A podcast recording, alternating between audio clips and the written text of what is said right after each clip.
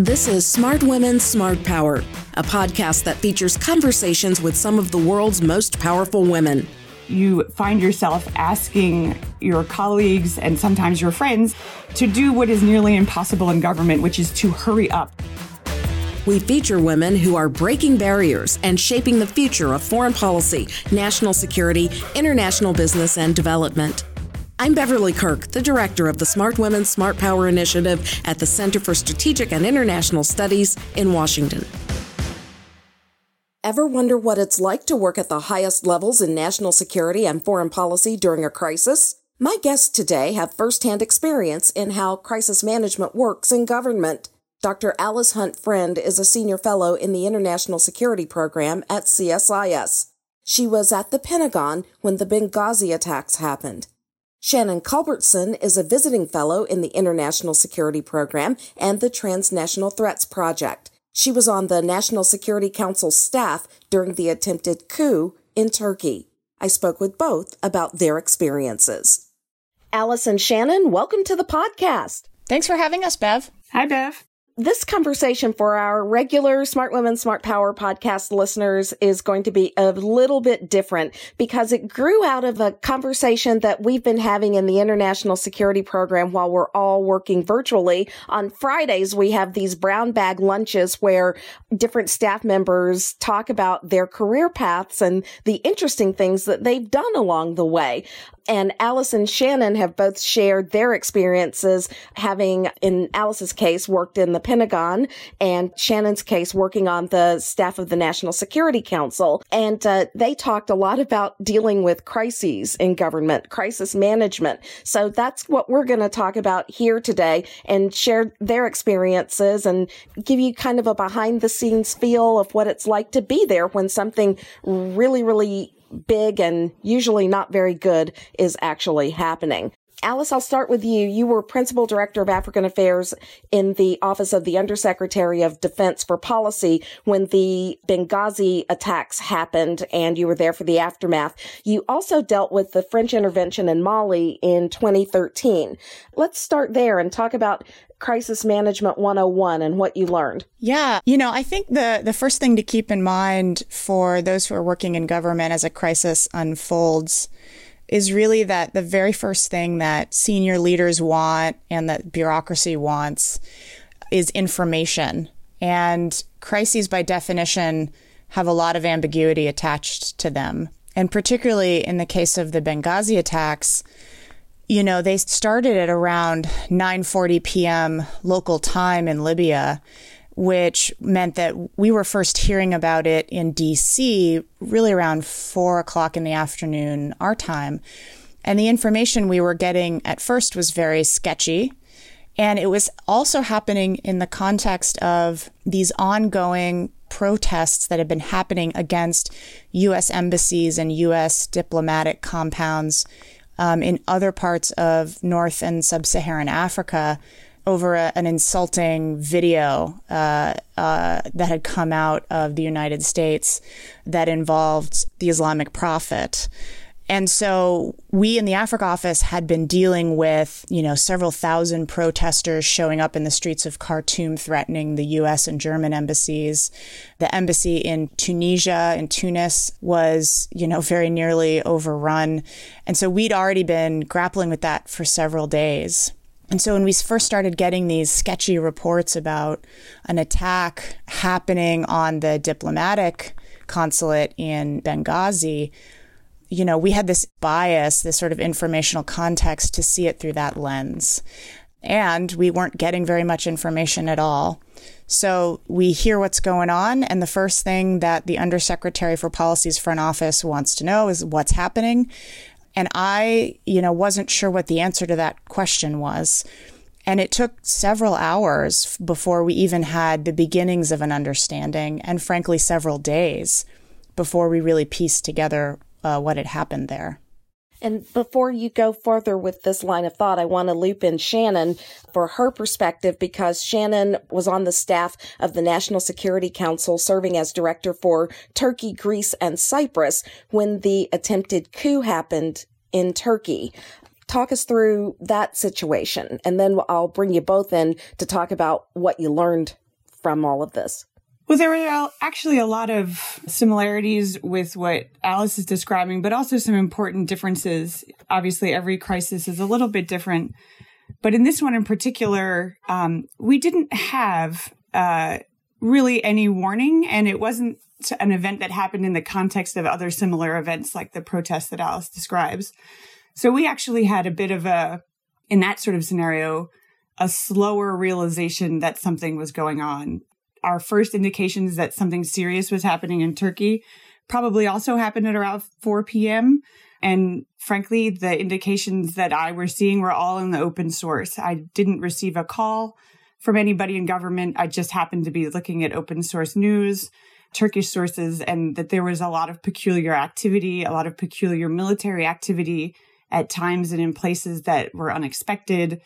So, in some ways, though the demand for information would subsequently increase dramatically, it was people like me, sort of staff level across government, who noticed something was happening and alerted our bosses that we weren't really sure what was happening, but something unusual was happening in Turkey. As a result, the system sort of began to activate itself and to look into it more closely. And then things really began to escalate in Turkey, and it became clear that what we were dealing with was a much larger scale than even we had anticipated initially. But in a scenario like that, where there is no warning and there's not, you know, it's not in the context of a global wave of protests, and frankly was a genuine surprise to turkey watchers. We got, I wouldn't say a slow start, but the snowball began, I think, smaller and then grew much larger as time went on. In both your cases, did you find that the first reports coming in from the situation on the ground were not as accurate as you would later find out when more information became available? Yeah, I don't know if it was so much the reporting from the ground was inaccurate as it was so piecemeal and vague and ambiguous that those of us way back in DC didn't know how to interpret it. And I can't comment on any intelligence I saw, obviously, but I will say that the overall interpretation back in DC for at least a couple of days was still that these might have been in Benghazi, these might have been protesters that turned violent, or the violence might have been linked in some way to these protests that we'd been seeing. Again, we had this bias in our thinking that wanted to see patterns and didn't see this as its own unique event. You know, I think we were also working off of a bias, this belief that the United States had liberated Libya Therefore, this kind of violence against the ambassador was just not the first probability or likely occurrence that we reached for. You know, I think the same can be said of Ambassador Stevens. I think he he felt that he had a lot of goodwill, and so he was in in Benghazi with the belief that you know that he wasn't running that high a risk, or that he was running a risk that wasn't so lethal. And I think we were all in that place for a while. And it was in part because we knew that there had been attacks. We knew that the compounds had been set on fire. We knew there were mortar attacks, but we didn't know why. We didn't know what the group was. We didn't know what the intentions were behind it. We didn't know what it was trying to signal. And so that was left to our interpretation until the intelligence caught up with events on the ground. And again, that took time. And what would you say was the biggest lesson learned there now that you have hindsight and time to look back on that situation? Was it just the bias of what had been happening and the default assumption that was probably what was going on in this case? Or was it, uh, you know, is the lesson take whatever you know into consideration and then look look for something that you might not necessarily think is happening and ask the question, might it be something else? I think all over the world, including in our own capital, there has in the past been a sense of the United States power bestowing on it some kind of omniscience that it doesn't have. And so I think a lot of the time, as any historian will tell you, it takes a long time to really understand the meaning of events. But policymaking and government action can't wait for the historian's judgment. And so, all of the time you are taking actions in a policy context, quite a good share of it is guesswork. And it's educated guesswork, and you educate yourself as much as you possibly can. And the amount of experience you have in government, the amount of experience you have in a particular portfolio or particular region is also really important to building your capacity for judgment.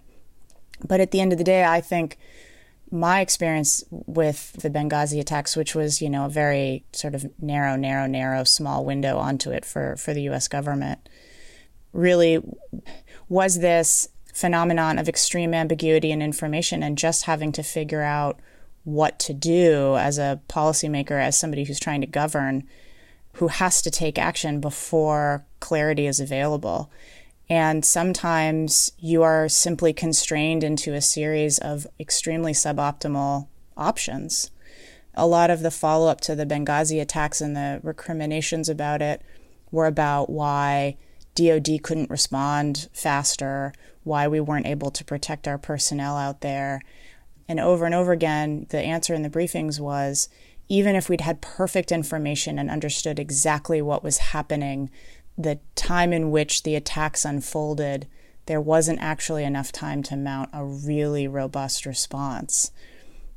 And so, you know, I look back on it as a tragedy and one of those times when, despite the power of the United States, there are times when we just can't be fast enough. And you also had to deal with the fact this was happening in a highly politically charged time. Yeah, I mean, that happened later. Again, my own experience, I was sort of deep down in the bureaucracy. And so my experience of it was very much as a technocrat. What's happening? What do I relay to my bosses? What sort of option space do they have? And the, the politics of it, again, part of this theme of interpretation, that sort of caught up to things later which happens every time we take American casualties overseas. It happened after the Niger ambush. You can think of all kinds of times in American history when the public and the Congress were surprised by taking American casualties somewhere, and they naturally and of course want answers right away. And that again is a place where if the answers aren't forthcoming really quickly, it's really difficult because you want to be as transparent as possible when you're in one of these governing positions, but you also want to make sure that the information you're providing is accurate. And that's a challenge when things are happening very quickly, half a world away. That's right. And Shannon, jump in here because the situation in Turkey happened at a time when I don't know if there was anyone who quote unquote saw it coming. Talk a bit about how you handled this and what you learned in terms of managing a crisis. I think first to Alice's point about fragmentary information, I I had the same experience with the coup attempt in Turkey where we got what would later become small pieces of a larger puzzle. The challenge for us at the time, or the way in which that colored our interpretation, was that we did not understand the scope and scale of the coup attempt, which is to say, it is one thing to hear of a singular event or a singular Turkish military unit appearing to be acting in contravention of their national authorities. It is another thing altogether when you realize sort of that that is happening across the Turkish military, across the country, across their facilities, and in many different cities. And that level and collation of data points also lags reality. I mean, you can watch the news and see that there are things happening in lots of different places, but understanding the totality of the picture and the totality of, frankly, of the attempt to overthrow the government in Turkey t- took a little bit of time. You know, on the on the question of you know what you learn and, and how you handle these things, I think well, in terms of how you handle it, at least in my case, I would welcome Alice's perspectives as well, is the realization that you don't really have a choice. You're in the job that you're in and you have responsibilities in that job. In my case, I was the director for Turkey at the National Security Council. And whether or not I saw it coming, which I did not, I, there were requirements of me and expectations on me and the obligations that I had for my bosses in order to make the US government response sort of reasonable, sensible, and timely. I think that was the sort of realization that in those moments nobody is is entirely prepared for a surprise. If we were entirely prepared and knew it was coming, it wouldn't be a surprise and we would have, you know, in the case of Benghazi, perhaps moved some assets around. And in the case of Turkey, perhaps would have provided our ally with some additional warning, with any warning that we knew it was coming. We, of course, did not. You know, these sorts of events happen. That is the nature of national security um, work in government. And it is the nature of the business that you should be prepared any day that you walk into a government building as a national security professional that you may have an emergency that you did not expect. And I think we're all sort of trained in that way. We don't have lots of these, but you see them happen to others and in others' portfolios, and you can observe and learn. And if you have a good boss and mentors, they will give you tips to say, you know, they'll tell you their stories and, and you can be prepared for them. But, you know, on the substance of the exact event, you're, you're never really ready. That's what makes it a crisis. You just have to sort of reach back into your own experiences and, and those who have mentored you in the past. I'll also say, I think this is a, an area where the fact that government is a group project becomes really apparent. And it's especially true for senior leaders. I also think it's really important to point out that if there's a crisis in government, everybody is really contributing to the group project together. So, really good bosses are reaching out to find all their experts and to listen to their experts. My experience with the Benghazi attacks, you know, I was, I think, two weeks into the job, and I had way more experience in sub Saharan Africa than North Africa. And so, thank goodness I had this fantastic desk officer for Libya. And I just turned to him and said, okay, you know, tell me what we got to do. What, you know, what's the important information? What do we need to know? How do I interpret what's coming in? And I really stood back and let him do a lot of the communicating with senior leaders because he knew what he was talking about. And I think, you know, really good leadership looks like that. Good leadership goes and finds the best experts and listens to them and then you know, leverages that, combines it with their own experience and expertise in governing and, and moves forward from there. I agree with that. And I think back on those early hours in the Turkey coup attempt, one of the very first things I did was reach out to sort of my key colleagues who were also Turkey watchers in other parts of government and say to them, I was also new to the job, but not new to Turkey, that I shared a little bit of what I knew. I solicited anything they might have heard, but just basically opened that channel and said, I may be reaching out to you late this evening. If you're going home, could you please let me know what your phone number is? Those sorts of very small things. But I created essentially my own tiny community of interest among those who I knew were really good on these issues with whom I had worked before. And that was very helpful to me because they were able to, you know, sort of feed information to me at the White House, I was able to pass information that I had that may be relevant for their particular aspect of uh, working on Turkey. But really, the group project, as Alice put it, is a really great way of thinking about it. I leaned on that aspect heavily as well. You both talked about in the brown bags how this made you feel kind of like you had been shot out of a cannon because you were both very early into your positions when these crises happened.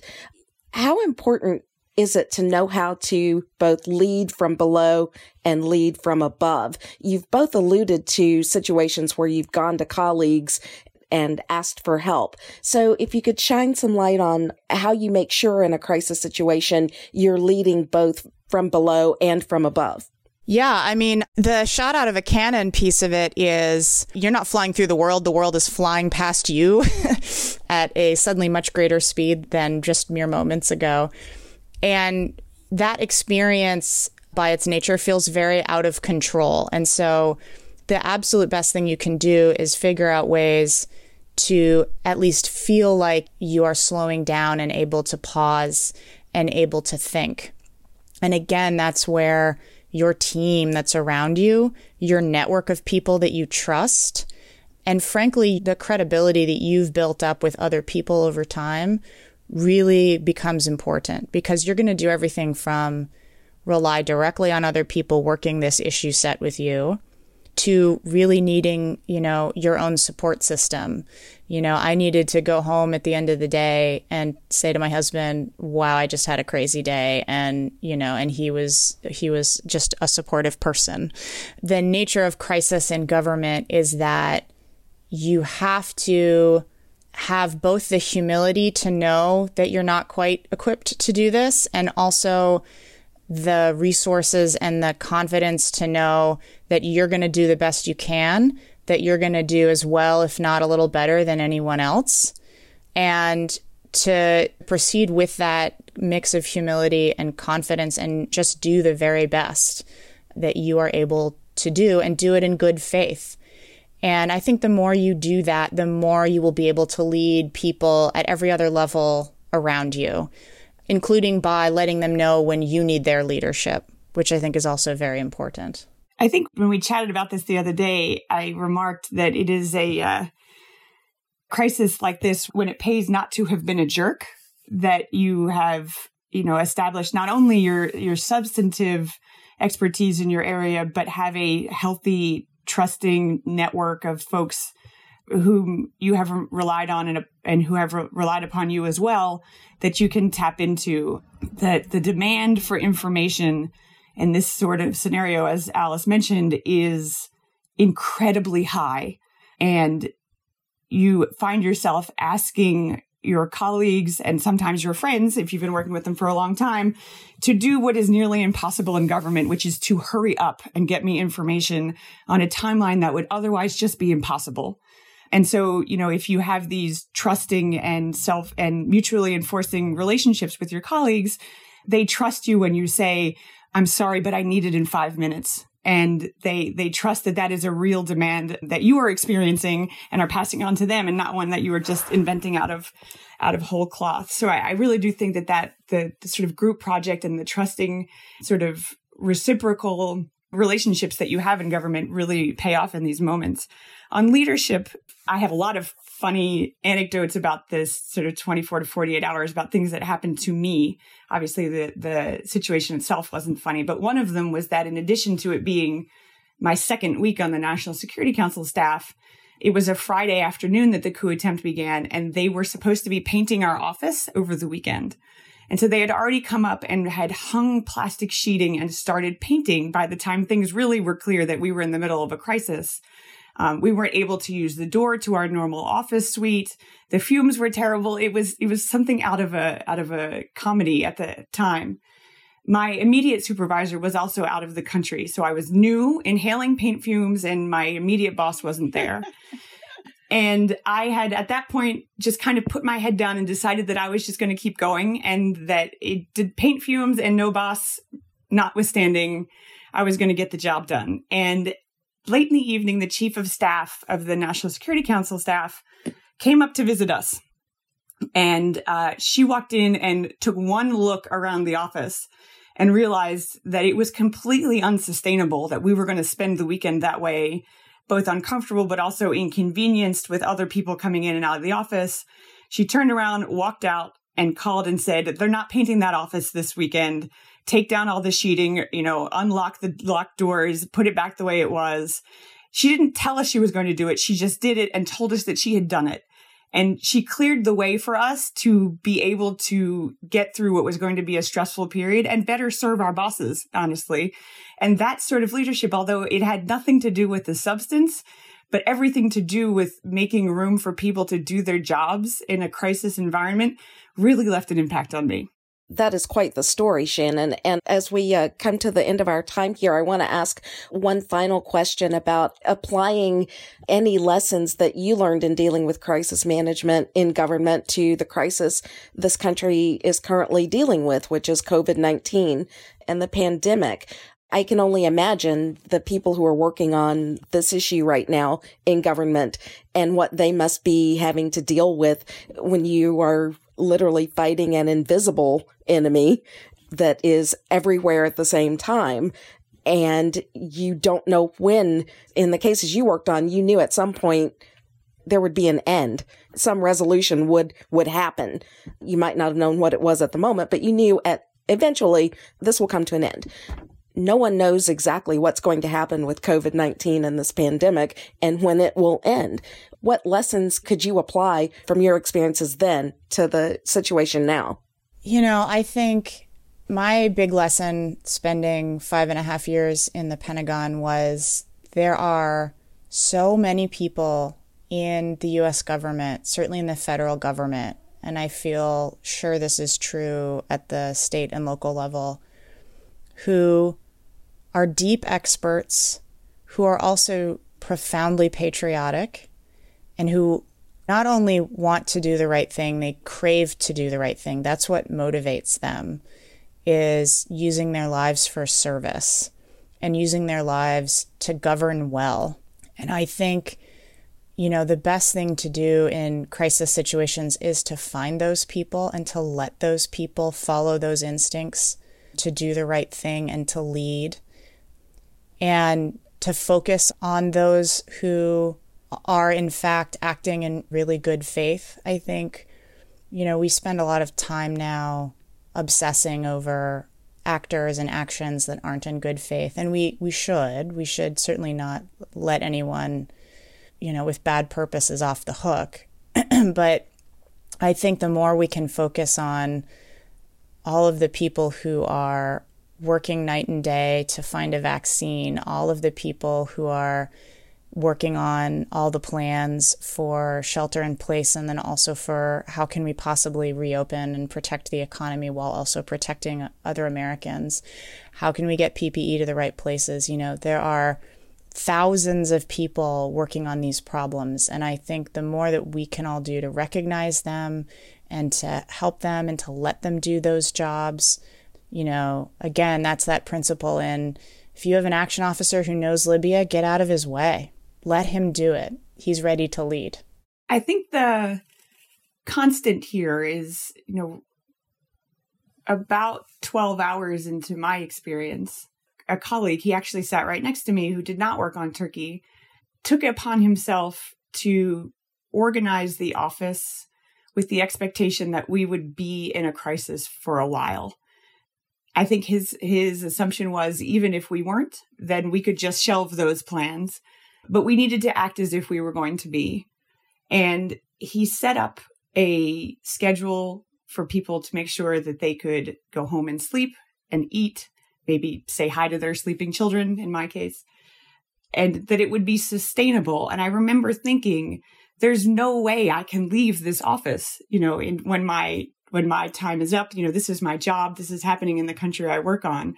And he was quite firm that in fact I could leave the office and that I should and that if we were going to be at this for at least a few days, which it turned out we were, that I had to I needed to, to recharge. And I think that I would have come to that conclusion later, but eventually. But what that sort of very deliberate planning approach bought us in the office was endurance. And it turned out we only needed it for a few days. But I think building in that need for endurance and resilience and allowing people even the most important people sort of in a in a matrixed organization working on a crisis to take a breath and to make sure that they're attending at a minimum to their essential needs was really important and made us better during a, a critical time. Um, and national security types as i'm sure public health types and epidemiology types um, all are so motivated by service, as Alice said, that they will burn themselves out. And I think having a plan that not only addresses how the country will get through this, but also how those who serve the country will get through this is really, really important. And subsequently, a, a few months later, sent a note to that colleague who had by that time left the NSC and told him how important it was that he had done that for all of us and that we had managed to sort of live through that that period of time before our our boss got back from overseas unfortunately absent paint fumes we could continue talking about this for a long time. It's absolutely fascinating. And I just want to say thank you so much for sharing your experiences and your stories because I feel like at this point in history where we are, it's really helpful for others to know, and particularly people who may find themselves in a similar situation right now, to know how others have dealt with it and, uh, and to hear your lessons learned. Alice Friend, Shannon Culbertson, thank you so much for being with me today. Thanks, Bev. Thanks, Bev. Subscribe to the Smart Women Smart Power podcast on Apple Podcasts, Spotify, or wherever you listen to good content. Be sure to follow us on Twitter at Smart Women, and I'm at Beverly Kirk. Thanks for listening. See you next time.